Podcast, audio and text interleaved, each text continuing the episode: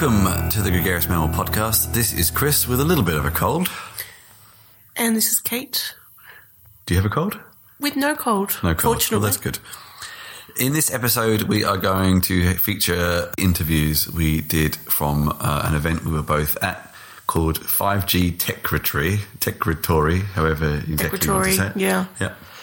Uh, about, what, what was it about? About Techritory? No, it was about 5G. Yeah, it's about um, 5G technology, particularly looking at the Baltic region. And the conference was held in Riga, in Latvia. And the organisers kindly invited us along as press guests, which was great. We got to do some interviews. We got to attend lots of interesting sessions about 5G. Um, and we also, you know, got to meet a few interesting startups and different people. First is Roberto Viola, who is the Director General of the EU Commission dealing with communications, uh, technology, and a whole bunch of other things. He's responsible for the EU data roaming, for net neutrality, and is now uh, helping with the 5G rollout in Europe. And the second, Our second interview was with Peja Bowie. I think that's how you pronounce it. it's French. I would go maybe for Pejvan Bagui, but uh, I don't know. Yeah, I can't really do a French accent, unfortunately. Uh, and he was the CEO of a startup called EasyMile that were working on autonomous buses. We did a really interesting interview, and we'll be having a corresponding uh, article in DZone. We record most of our interviews.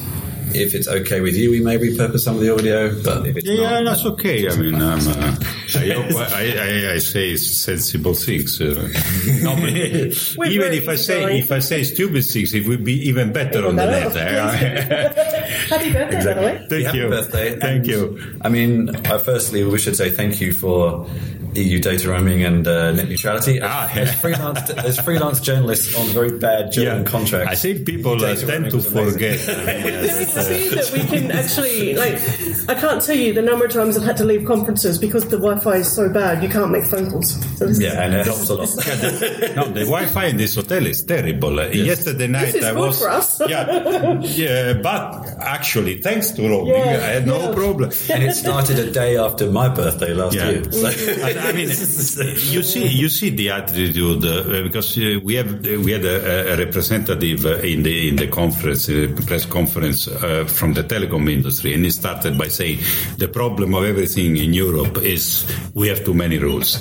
Yeah. I, I think I think this is really, I mean, uh, shooting in ourselves foot uh, in both of them. eh? You can you can decide which one.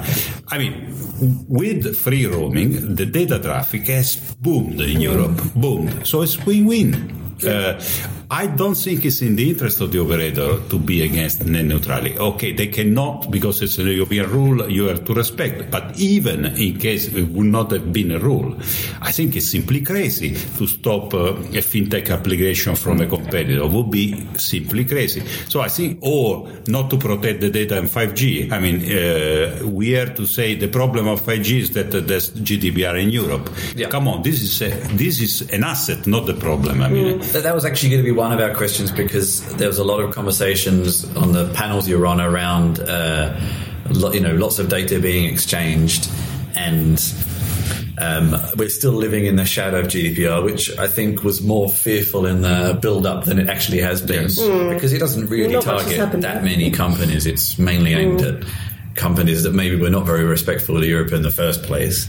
Um, but uh, interestingly, we've now already, as, as writers, started to see companies that have built business models Absolutely. based on Absolutely. GDPR. So, do you think the combination of 5G, when it rolls out more widespread, plus some of those existing European Yes. regulations, will create new business models? I, I'm very convinced. And one business model you can imagine, because yesterday was a fintech conference and it was all about uh, uh, the data uh, you communicate, uh, uh, uh, which which financial, I mean, actors can actually use to give you service or vice versa. I mean, and at the end of the day, the big question for all of us as data generators, do we own, really own our Yeah, data? yeah. Now, GDPR says yes, uh, if they are personal data, uh, but at the same time, I mean, there's someone else making a business of your data with your consent, maybe. Yeah, But- yeah. So you have this strange world where few people uh, uh, have made zillions of uh, euros or dollars with your data. Uh, maybe you are more happy because you have many services, but maybe there's another world in the future where there's a personal data space that you actually control and you decide, I mean, what to do with your data. You become yourself your data broker. Now, uh, we are working, with- there's, there's a team in, in my department which uh, works at the next generation internet. One of the things we do is around this personal data space.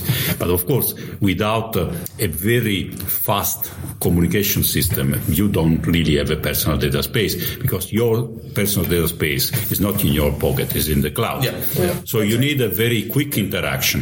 So uh, 5G is a little bit the glue of uh, this connected uh, data world. Uh, so the two things, this new. I hope there will be this new business model, the personal Yeah. data spaces. Yeah. Same with identity. Identity is the next big thing on the web because uh, clearly you are what you are in society because also you have an identity. Uh, you are what you are in the network and you can actually uh, master what you want to do if you have an identity. Today, the main identity providers in the net are the usual uh, suspects, I mean the platforms. I mean, but also you can use, for instance, uh, a third-party identity, your uh, public identity, public eID, which is given by the public administration. In this way, you pass uh, the, just the information you want. Think about age verification. If you have an identity management system, you don't need to pass personal information. There will be a, a third party application that will pass a flag saying yes, no. And a trusted flag. Yeah. But again, you need a very fast communication system to do all this. I think we'll have definitely questions around that for some of the people from Estonia tomorrow. but um, yeah, we I'm unfortunately British and we don't have ID cards like that, so it's uh, No, not so. Australia. We don't have them yeah. okay, let's, anything like that. do you want to? Yeah, sure. I mean, just some, some sort of basic questions. I mean, we're curious in regard to the EU's role in that we know that companies in, or countries rather, in the EU have different levels of wealth. And how will that um, impact the way 5G is rolled out and distributed amongst the different countries? Or regions, if you like. Well, I mean, uh, the what are the, the say the economics of Europe or whatever large, uh, I mean, area you, you consider, you don't change uh, quickly. I mean, the aim of Europe, of course, is everyone uh, raises his level of wealth, but it's a fact indeed that there are different levels. And when you look at Europe, I mean, uh, we have areas where we have uh, the most advanced network of the world, and we have areas which are really lagging behind. I mean, so the picture is not even at all. Uh, so our obsession, of course, is first of all uh, to make sure that the rules are more or less the same everywhere. That's why we worked a lot on this European Communication Code, which are all the ground rules of 5G have to be the same. I mean, uh, the second point is uh, we have uh, funds to help the regions which are less developed, which are the regional funds. So, and we want to spend this money in digital. We're already doing, but I think we should do more. And then the other idea is connecting cross-border, and that's the idea of this corridor uh, that we'll sign, We'll sign tomorrow, this Via Baltica corridor. And there are other corridors around Europe which have more or less the same pattern.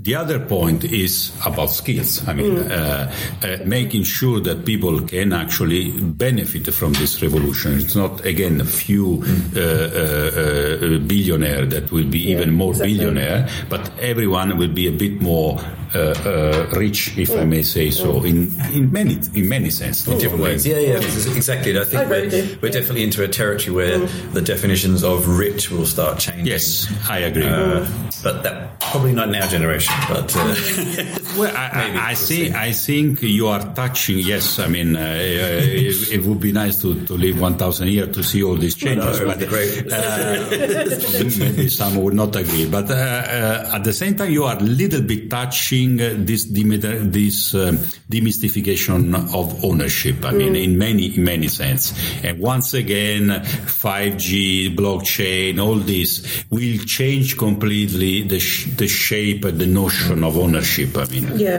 exactly. I'd like to ask another question around kind of the the how this works in Europe. I mean, especially for some of our American listeners and readers, there's sometimes a little bit of a misunderstanding of what Europe is and what it means exactly. Um, but you know, it's a myriad of 27 countries with various issues and problems, and sometimes things like telecommunications backbones may not be one of their real issues at the time. So, how do you kind of balance that uh, aspect of you hope this will help in these ways, but they have these other issues that they also want to resolve. Yeah. And so let me let me give uh, a guide for the American listeners or readers to Europe or the Australian one. Yeah, indeed, indeed, Europe. I mean, uh, uh, it's, it's it's it's a complex place. I mean, also, I mean, uh, you might see it as a whole, or you might see it as individual countries, and it's it's it's it's, it's the place of excess. I mean, it's a place of uh, very beautiful things, also in terms of uh, what you can visit, and also in terms of digital. Because, I mean, uh, probably we have the most advanced rules of the world in, uh, in, in data protection. Uh, we guarantee roaming no matter what is the operator. I mean, in US, to have roaming around the US, you have to have the same operator.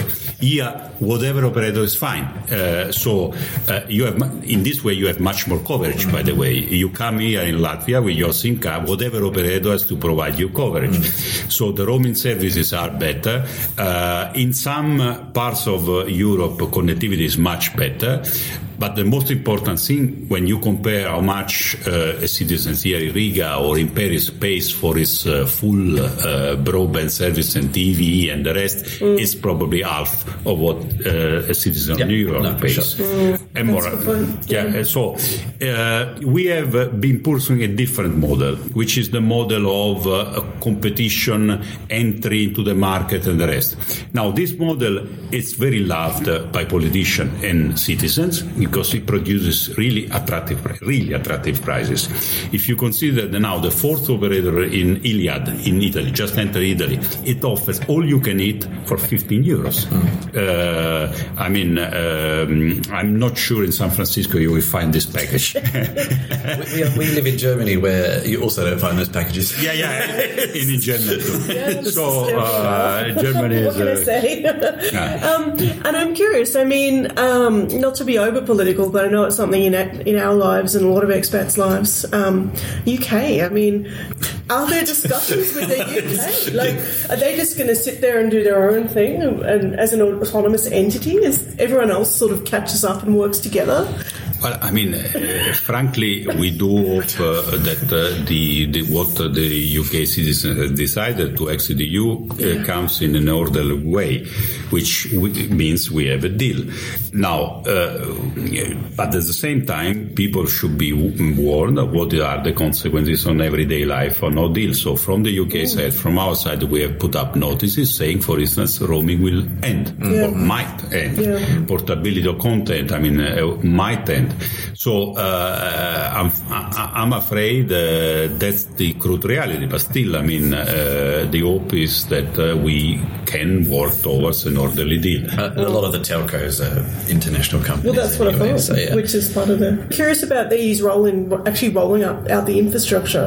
I mean, are we looking at something that's added on to existing infrastructure, or it will be will it be something completely yeah. new from scratch? That's uh, that's the worry number one. And if you want the flip side of uh, the European model that's given so much to the users, mm. is uh, of course operators. You hear them complain that their return of investment is less than uh, their American counterparts. Uh, so for us, uh, one of the purpose of making uh, uh, drafting the new rules and then, I mean, through the political process of approval, the new rules mm. of telecom is to attract more investments. Now, one part of the trick would be to have the whole value chain, I mean, attracted into co-invest in infrastructure. So it should be also an interest for car companies, uh, for medical device manufacturers mm. to be part of this. Uh, so I said in my speech, uh, we calculated that uh, to bring Europe into the gigabit uh, society, which mm. means every one of us having a gigabit connection, yeah. it would cost 500 billion euros, which is an amount uh, with so many zeros. Uh, and most of it is private investment. Mm. So we ought to find the good uh, partnership with the private sector and convince, I mean, the investor that Europe is a good place to invest.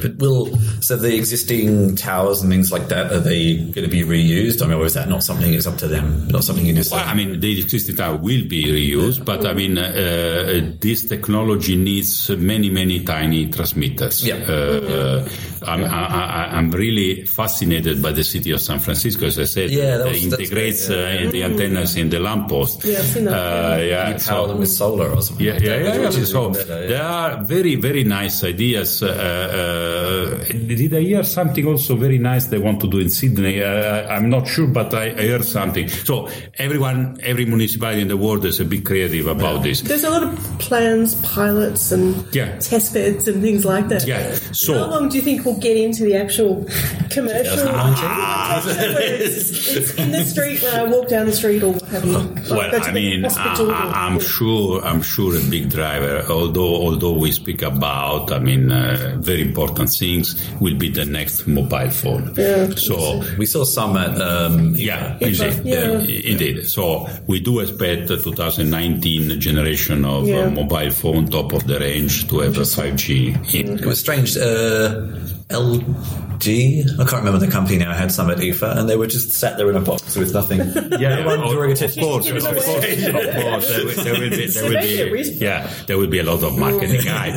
It's like artificial intelligence now. Everything is with artificial yeah, intelligence, yeah. even the well, most stupid. At yeah. least in the press release. Some, yeah, yeah, yeah. No, no, no. But don't have that much, but they'll they'll just write. That's that's uh, the so-called phenomena of everything to the press. Yeah. So fiber to the press, 5G to the press, AI to the press.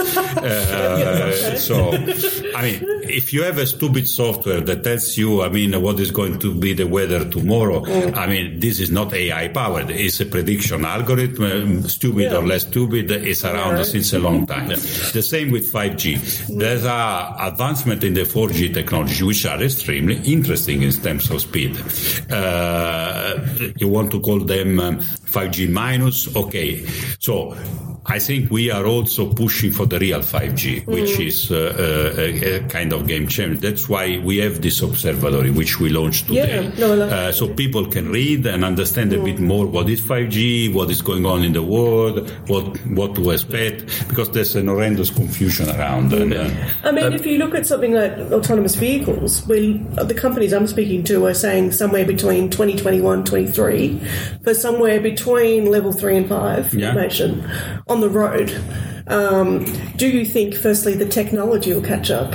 And if we look at Europe, at least in in your um, your area, do you think the the you know the infrastructure and maybe the laws and stuff will catch up as well? We're promising big things with some of this technology. You know? I, think we go we need to go faster. And in, in uh, yeah. uh, regulated technology, you have always this terrible dilemma: Do I exactly. go fast or allow technology to deploy? Now, in the case of car, being I mean uh, around, uh, it's better that you uh, prevent that everyone invents its own rule because otherwise you will have a software that works in Germany and mm. then it stops at the border when it crosses the border with Austria, which is not exactly the, the, the game. So uh, we are trying to convince uh, member states, first convincing, right, to work together on these corridors. Then next wave will be in a few months. We'll publish a recommendation on cooperative uh, sandboxes. So how to exchange data and how to deal with cybersecurity aspect of this. And of course, I do not exclude that uh, in the future there might be the need for some legislative uh, measures in Europe to make sure mm. that things will go. I think it will go fast. I'm not sure 21, 23, but it will go very mm. fast, especially in environments which are not that complicated like highways. I mean, maybe in, yeah. in town it's, uh, it's, it's more complicated, but in highway it's more or less already there. That's or, right. Uh, yeah. And it's really, really important that this is rolled out very fast. It's about the life of all of us. Well, that's a good point because if you look at a highway or a freeway or what have you, the autobahn as a conduit for you know being the test bed and the ideal yes. spot for practicing, then you've got that segue between then and getting into those yeah. cities where you've got these tiny little roads. That's actually we got. I think we've got time for one more question, yeah. which actually you already mentioned one, but the the Baltic. Um, corridor. Mm. Are there any other uh, successful or currently rolled out test cases in Europe? Yes, we have. Uh, we have. Uh, mm, uh we are sponsoring right now that won the competition three. Mm. one is called uh, the Via Baltica. Uh, we are not yet sponsoring, but we understood.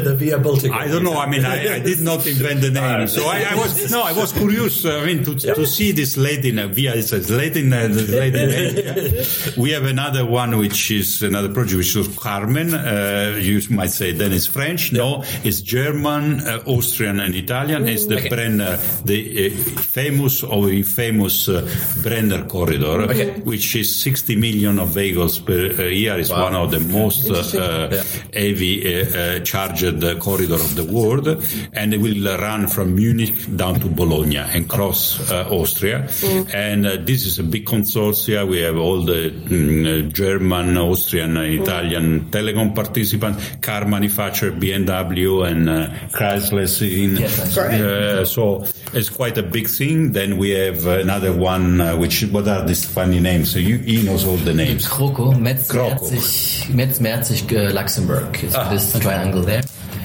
and then one other one who has several corridors, in one in Spain, uh, Spain also in, the, yeah. in, Eastern Europe. Okay. So, yeah. so it's, uh, it, it's, it's, it's catching up. So I'm Pejvan Begui, and I'm the CTO of a company called EasyMile. Our flagship product is a autonomous shuttle uh, that uh, you know helps uh, transport people in city centers, private areas, and we're expanding into uh, the open road as well. Mm. I mean, it's kind of appropriate that you're here because a lot of people have been talking about smart cities and, and smart mobility. We've actually got a product that, as far as I know, is is already in use. I think I've seen it. It is, yeah, it is already in use. Yeah. Um, so our shuttle is what we call level four autonomy, yeah, which wow. means that wow. it's fully autonomous. Yeah. It doesn't have a steering wheel, doesn't have you know wing mirrors and pedals and all that. Uh, but level four means that it's fully autonomous under limited circumstances and conditions. Um, and so currently those conditions are much narrower than what we would hope. Mm. Um, and so we're working, you know, obviously uh, very hard for the past four years to improve that.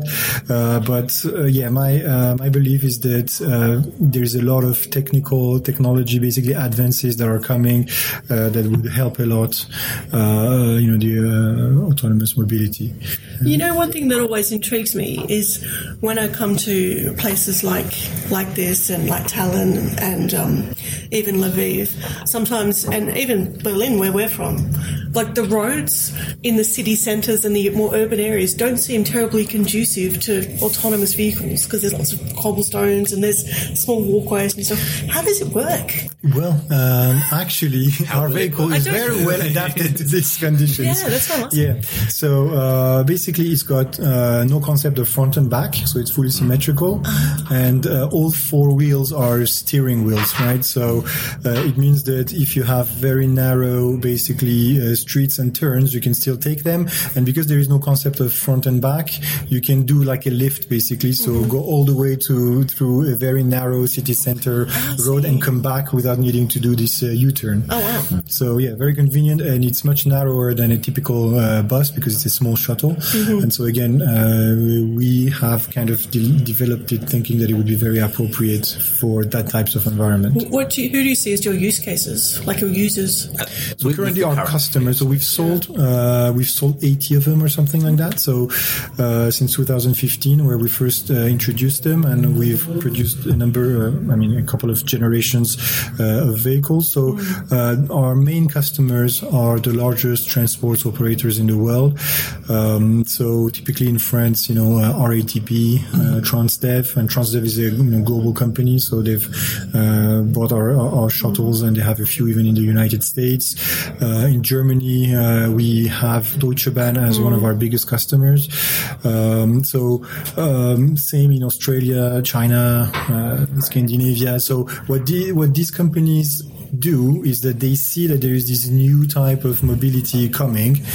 Uh, so first they want to understand it, mm. and you know they're very risk averse uh, people, and for a good you know reason. Mm. Um, so they take their time to evaluate the product, and they also want to understand how they could leverage it. So we don't position it currently as a competitor to existing transports. Uh, we position it as a complementary, uh, basically uh, mobility. Would you uh, call solution. it a last mile solution? That's what we do. Yeah, yeah we call it a first and last mile solution. Chris has had it written down. I'm like, oh, it's okay. on the website. um, how, how, many people fit in the vehicle? So currently 12 and in a comfortable way. So not, you know, like yeah. packed, uh, but yeah, yeah, so 12 people. Um, and that's our, you know, current uh, shuttle. And we're also working with other manufacturers of existing vehicles to mm. produce uh, level four ver- versions of their, uh, of their vehicles. So. This might seem like a dumb question, but um, the, there are no dumb questions. we also have uh, inbuilt accessibility, inbuilt accessibility ramp. Yes, I'm guessing that is also automated. yes, it's fully automated. Yeah. So uh, basically, you have uh, two buttons on the outside. Mm-hmm. One is to open the doors, and the other one is to basically uh, get that ramp mm-hmm. out. And it's it's actually quite uh, quite nice to see because the vehicle basically comes down a bit. Yeah, yeah. And like then some you have the ramp. do that, mm. Yeah, exactly. That's really cool. And what, what's its um, range and speed as well, roughly? The speed is currently about 25 kilometers per hour, so it's uh, you know mm. slow, but uh, I mean yeah. from our uh, feedback, from the feedback we receive from our customers, uh, the, the, speed is not a problem no, as of today. So no, 25, 30 kilometers yeah. is more than enough. Sure. And uh, it's got 14 hours of autonomy. Okay. Uh, if you don't turn on the air conditioning. And then you, then you charge it, right? and then we, we recharge it, yeah. exactly. So. And with it, um, I was just thinking, like, your current um, customers, are they using it on their own properties, like, say, a mm. university land or, I don't know, a big factory space? Yeah. Exactly. That, so yeah. there are basically two main scenarios today: is private areas, so private campuses, sure. university campuses, yeah. business campuses, uh, new kinds of uh, smart cities. For example, in the US, there is this place called Babcock Ranch, uh, oh, yeah. where they have a fully uh, new city built on the premise that they're going to produce their own electricity with solar, and they're not going to have uh, uh, cars within the city, and so they have these shuttles to to move around and come to the outskirts of the city where they can take uh, their, their, their normal car. Yeah. Um, and the other uh, use case, obviously, you know, the open road within cities. Uh, that's currently uh, more challenging for you know all the actors in the field. Uh, but that's obviously where everybody wants and yeah. needs to go in yeah. the future. Because um, also you have uh, the the Tracteasy for airport baggage. Yes, I mean, I can exactly. imagine both of them being very very applicable in airports. In airports. Yeah. So that's one of our main use cases, and we've uh, so um, TLD is the producer of this uh, of this tractor, and they're the largest, uh, basically ground support equipment uh, and machinery types of uh, vehicles producers in the world, and um, so we see this as a very good product for airports and also for industrial sites. Mm-hmm. So we've announced a couple of weeks ago, maybe, or even sooner, that PSA, so one of the largest car manufacturers in France, uh, is actually testing it in one of their uh, factories. Uh, these small tractors, they can carry like uh, 30 tons of material. 30 tons? Yes. Wow. Okay. That's amazing. so electric. Uh, I think, excuse me if you have competitors that make something very, very similar, but uh, I think we saw them at uh, Mobile Congress or for tractors or for uh, for the shuttles. The shuttles. The I've shuttles. The yes, there is before. there yeah. is a yeah. uh, another French company called Navya. Oh dear. Okay, and all right. They've got something very similar. I'm pretty sure I saw yours in um, where was it in Scandinavia? I went um, Finland. What's the what's the capital called again? Helsinki. Helsinki. Sorry. So yeah, I'm we've been to sure Helsinki. Yeah. Helsinki. So our vehicles have been a lot in Sweden, Norway, and uh, Finland, uh, Germany as I mentioned, yeah. is a very big uh, country for us. Uh, France. Interesting. It's funny because I hear that a lot, and actually living there, it's sometimes we, we live in Berlin, which is not Germany. It's a little bit. It's a, it's a I was in Berlin like yesterday. Yeah, I saw. I saw you opening an office. Yeah. Oh yeah. Yeah. yeah, we have an office in the uh, university where they have a lot of uh, yeah. new startups around mobility. Yeah, a lot of yes. the um, uh, aviation ones are there as well. Aviations, yeah, drones. Uh, no, no, it is, it's a specific one oh, on the outskirts a bit. Oh, interesting. Um, there, it was part of a startup night. No, no, it was part of a startup night last year. Right. And they had a lot of the. There's a couple of other companies been. I, I think I know the anyway. Yeah, so we've got three people there, so it's it's still a very small kind of operations, but. I mean, and, and when I think about this conference, I mean, 5G is the buzzword, of course, and everyone's talking about the the potential, the future, that mm-hmm. you know, where do you see or, or, how do we get from here to there? Because it seems to be the sticking point with some of this stuff. Um, so there meaning like what fully autonomous uh, vehicles? Yeah, well, yeah. having okay, maybe I'll, I'll, maybe a first question is what's the what's the most important thing to your company and on your vehicles? Is it um, getting the legislation for automation? Is it the um, getting perhaps the infrastructure around the physical okay. infrastructure, so or is it the five G? Like where does that's uh, a very good question. it's actually the topic of the presentation that I just gave. Um, so no, that's that's all right. I mean, for for your readers and all that, it's going to be interesting. Um, but so basically, my view is that uh, the current vehicle that we have is again is limited and it's not limited by what we can do it is mm. basically limited by what the sensors can sense mm. so typically uh, lidars are low resolution they, they don't have a very mm. uh, deep field of view etc um, radars are very low resolution so the sensors are very limiting as of today uh, the compute power that we require is quite high and if you want to have something that's automotive grade, uh, basically uh, having the processing power of a smartphone is just not possible. Yeah. So imagine more power. Yeah. Um, and finally, yes, connectivity is, is very important. And um, I think that there's a lot of very smart people working on sensors, and I've mm. uh, seen many very promising things displayed and almost like ready for testing. So mm. it's going to take another couple of years probably to be uh, available, you know, industrialized and available. Uh, but this is going to get solved at some point. Uh, onboard compute is going to take more time because it's more complicated, but it it might get there. Uh, but uh, one of the very good benefits that I see with 5G is that we might be able to offload some of the processing from the vehicle yep. onto the edge. That was going to be actually my yep. next question. Is you, so yeah, if, if we can do that because there is a very high bandwidth yeah, and definitely. more importantly, there is very low latency. Yeah, so exactly. apparently you're going to get mm. about one millisecond of latency. Mm. You can easily imagine that, yeah, you can maybe not do the most safety critical things in the cloud because you still have to yeah, go to the exactly. data center, but maybe on the edge, you will be able to do do interesting things mm. with this high bandwidth low latency. And in the areas where it's currently being tested, are you using 5G at all? We've tested 5G, so uh, you know, with companies like Huawei, Nokia, uh, Ericsson, we've uh, we've done some tests. Uh, but the problem is, uh, you need to also change your software and the way you do things mm-hmm. if you want to leverage that capacity, mm-hmm. right? And so currently, it would be just too much an effort yep. for us uh, to make all those changes. Yeah. Um, what? What? Um, okay, let's let's do two two two phases to the, the question. Um, firstly, what do you see as the greatest barrier to autonomous vehicles at the moment? Is it technology or is it regulation or both? Or, So currently there is no regulation, so, or lack of it? so it means that you cannot go on the road. Uh, I think it's cultural, actually. Yeah. I think right? so. So, Yeah. uh, first of all, uh, people tend to think that uh, the problem is kind of solved. So that's Hmm. thanks to marketing campaigns from you know people like Elon Musk uh, and the likes. It's actually So, a very good point. I think uh, you're right there. and the problem is, is seriously, seriously far from Yeah. being solved. So Yeah. if you Yeah. if you listen to Waymo, for example, they're not very uh, open uh, and they're very secretive. But one of the public presentations that they've made is that they say, yeah, we it took us ten years to get where we are, and we need another ten years to get where we want to be. So it's not a solved problem. So that's the first one.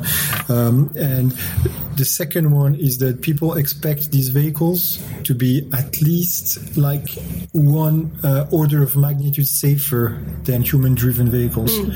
Um, and just like a couple of days ago in Berlin, uh, somebody was, no, in Brussels, uh, somebody was saying that, yeah, in order for the legislator to agree to have autonomous vehicles, they would need to be two orders of magnitude safer, which is like, uh, if you do the math, uh, currently in Europe and in the United States, uh, the statistics are one fatality per hundred, per, per 100 million miles driven. So that's, That's a very, very large number, right? So expecting uh, autonomous vehicles to be able to do 10 or 100 times as good on their very first Their first- iteration yeah. is is just uh, you know a, a very very tough challenge. Uh, imagine you know like we ask the same level of uh, safety from the first airplanes. You know, Yeah. it's just not possible, right? No. So I think that's the biggest challenge is that people expect them to be much much safer than uh, human uh, driven vehicles, and it's going to be tough to achieve that. And just a follow up question to that. Uh, if we may mostly say that the, the limitations and the barriers at the moment are more cultural, has has that influenced the countries you've rolled out to so far? Do you think? Probably, Or they- yeah, they've been most probably because um, typically, you know, lots of Asian countries they they like to be bleeding edge, or you know, Dubai, etc. They like to uh, they're like early adopters in the, the the bell curve that you know, we usually see in technology, and they don't really mind that the technology is not perfect. Yeah, they're just happy to have It's this new true. thing, uh, and so that's why, like uh, in Asia and the Middle East, uh, we've been you know quite successful. Uh, in Scandinavia, I think they have um, a more uh, green types of uh, attitude, and that helps again because they like to share uh, the concept of shared mobility, electric mobility, and all that. So that's probably also why we've uh, had a lot of success there. Um, and if you look at you know maybe uh, southern countries, southern European countries, we've never been to Italy or or Spain, Yeah. Although it's any- coming. Uh, Uh, I mean, I know, like in Europe, there's already a, a good ecosystem in a lot of countries of the smart city development, Barcelona and um, Amsterdam and so on. But are there countries that are resistant that you've, you know, had contact dealings with that are just like, no, Um, not really. That's At least good. that's the good. That's the good That's thing good. is that most of them are open to testing. Yeah, exactly. Um, but then um, you know, testing is just a test, and we don't really know how far it's going to go. But yeah, most most countries are, are open to testing. I mean, I wrote an article f- maybe a month or so ago where Waymo and a couple of others, I think it was um, BMW or Daimler, were, were saying somewhere, uh, and a, a futurist, because they always jump in somewhere, don't they, this conversation.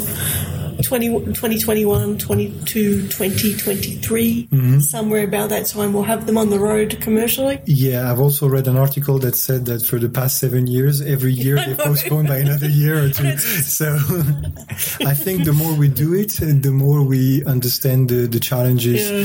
Um, and again, the more public kind of uh, demonstrations uh, this, uh, we do, uh, the more people think that it's uh, not, not only resolved involved, and so it's just easy to ask for a very high level of safety. Uh, so it, that's the challenge, mm. really, mm. is that everybody think everybody thought that even I think uh, Google they announced that they would have them ready by uh, 2017. Yeah, yeah that's true. Uh, I think Elon Musk every three months he's saying it's going to be ready in three months. Um, so we, we, don't comment on that because yeah, we just yeah. yeah. And I mean given that it's you know you've probably had a few a few different prototypes and iterations, what what have been the biggest changes as you've developed the vehicles?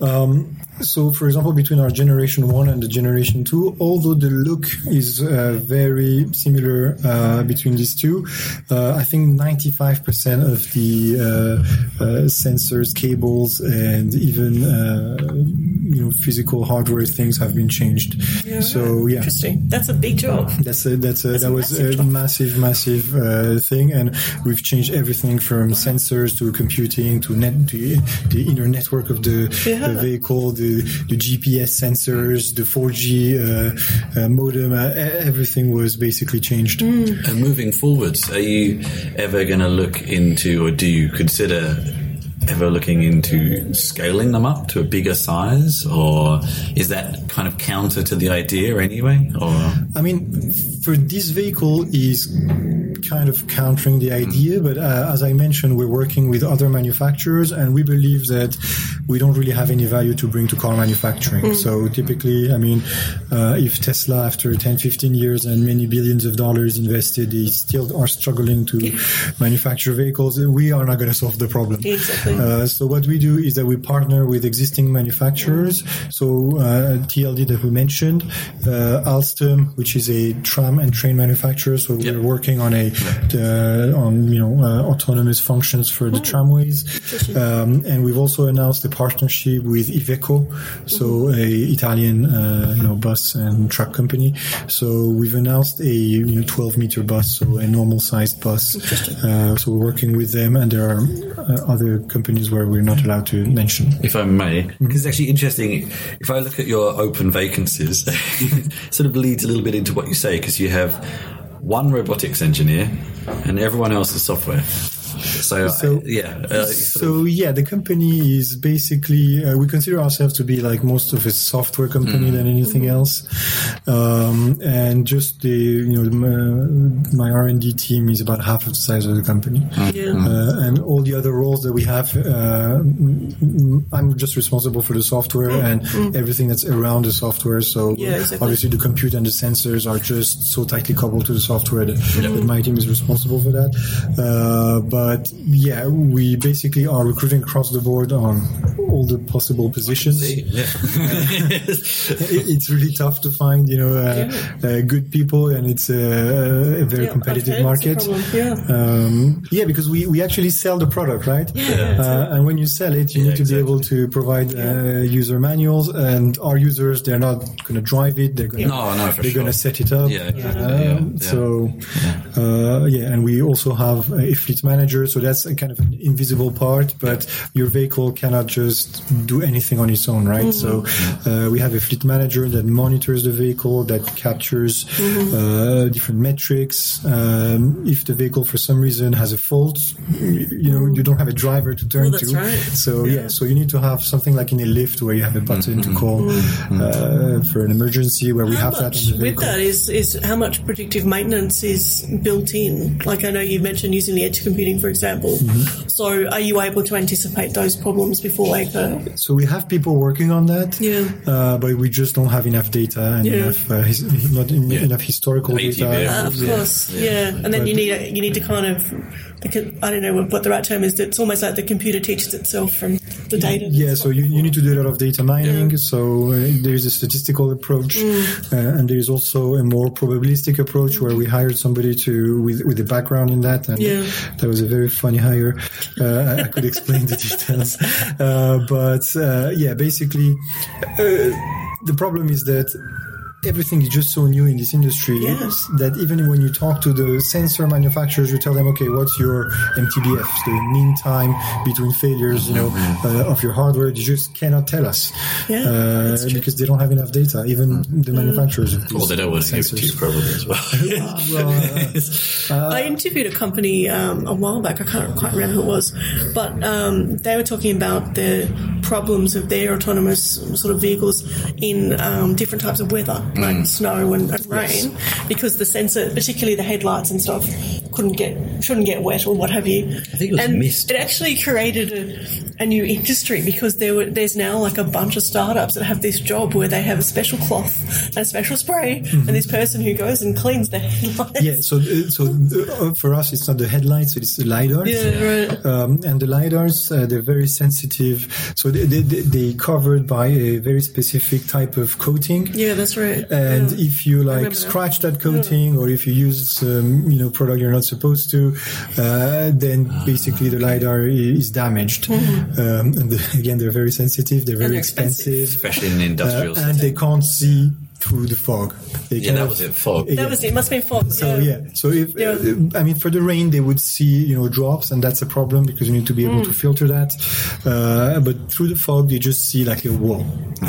Yeah, And it's, wow. uh, it- I think fog is one of the most challenging environments Yeah, right now for Is there any? Uh, I mean, this is slightly tangent to what you do, but are there any developments in that to fix that? Or, Well, um, I think There's that the technology itself basically is not allowing for the light to go through the fog. I mean, that's the concept of fog, right? So you have microscopic Yeah. uh, drops of water Mm. that's kind of uh, dispersing the ray of light.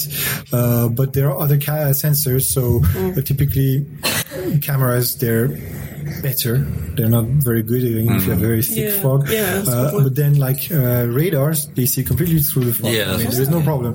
The the only problem with radars is that they're currently very, very, very inaccurate. Hmm. So you, you can't navigate with the precision that you relatively need. old technology. Yes, Yeah. but again, this is a field where you have a number of companies and startups digging into high definition uh, radars. And I personally put a lot of faith into uh, into the radars for the for the future. Yeah. And just to, in general, I mean, I know that this is a, a technology that's evolving so fast, you know, incrementally, um, year by year. Are the prices dropping at all yet? Not yet. Yeah. Um, but again, it's because uh, it, it, nothing is industrialized, and even if you, Or scaled, I guess. yeah, companies who produce a new lidar, uh, lidars are currently uh, mechanical lidars, and uh, I'm not an expert in, in, in the manufacturing of those, but apparently you need to spend a lot of um, expert uh, uh, man hours Hmm. to calibrate those and to balance them, um, and so that's what making them quite expensive and hard to manufacture. And as you mentioned, uh, the problem is there is no scale for uh, these producers, so they cannot produce a lot of them. And at the same time, even if they could, there is no demand for a lot of them uh, because um, uh, OEMs and car manufacturers basically they they don't have a demand for that yet. Yeah. Uh, and at the same time, mm, all the people who, all the companies who produce uh, autonomous vehicles, they have a very small scale uh, if you compare that to, to the OEM. So Yeah. I think it's going to take time to. And those were the interviews we did from the 5G Techritory conference in Riga, Latvia. Indeed. And what were your general thoughts of the event, just very quickly, Cate? Yeah, it was a really interesting event. I went knowing, you know, not a crazy amount about 5G in terms of the actual impl- uh, implementation. I knew about the possibilities and kind of the use cases and stuff, but um, went really wanting to know about how we get from now to there, given the timelines are, you know, different depending on each country you talk to, but somewhere in the early 2020s for most rollouts, I believe and it seemed to be a lot of a lot of conversations about the need to have conversations. Yeah, there was a lot of discussions around policies, use cases, um, what needs to be done, etc., without too much discussion on how that's being How, done, when that's yeah. being done, uh, and a lot of there was a lot of sort of positive talk around um, not wanting to just make it about business and etc. etc. And I wonder how much that will turn out in real life. And there was also the launch of the Baltic Corridor, which was a Baltic effort to kind of unite the 5G efforts. And we also um, found out about a EU effort involved in um, uh, 5G, where it was basically a news and resource site which had a kind of funny logo that I think some of you might enjoy that harks yeah. a little bit back to MS Paint. The 5G Observatory. Yeah. That's it. Yeah. All right. Well, that was the show. Um, I'm not entirely sure what our next episode will be. We uh, will probably have a link show next. If yeah. you've enjoyed listening, you can find previous episodes at gregariousmammal.com slash podcast or support the show with merchandise and donations at gregariousmammal.com slash support. How can people find you, Cate? Sure, probably the easiest way is Twitter, Cate underscore Lawrence, and that's Cate with a C and Lawrence with a W. And I am at Chris Chinch on Twitter and chrischinchilla.com on the worldwide webs. And I'd just add, we do have a Facebook page where we post regular news and commentary, some that we don't have time to discuss that just, you know, captures our fancy. And until the next time, if you have been, thank you for listening.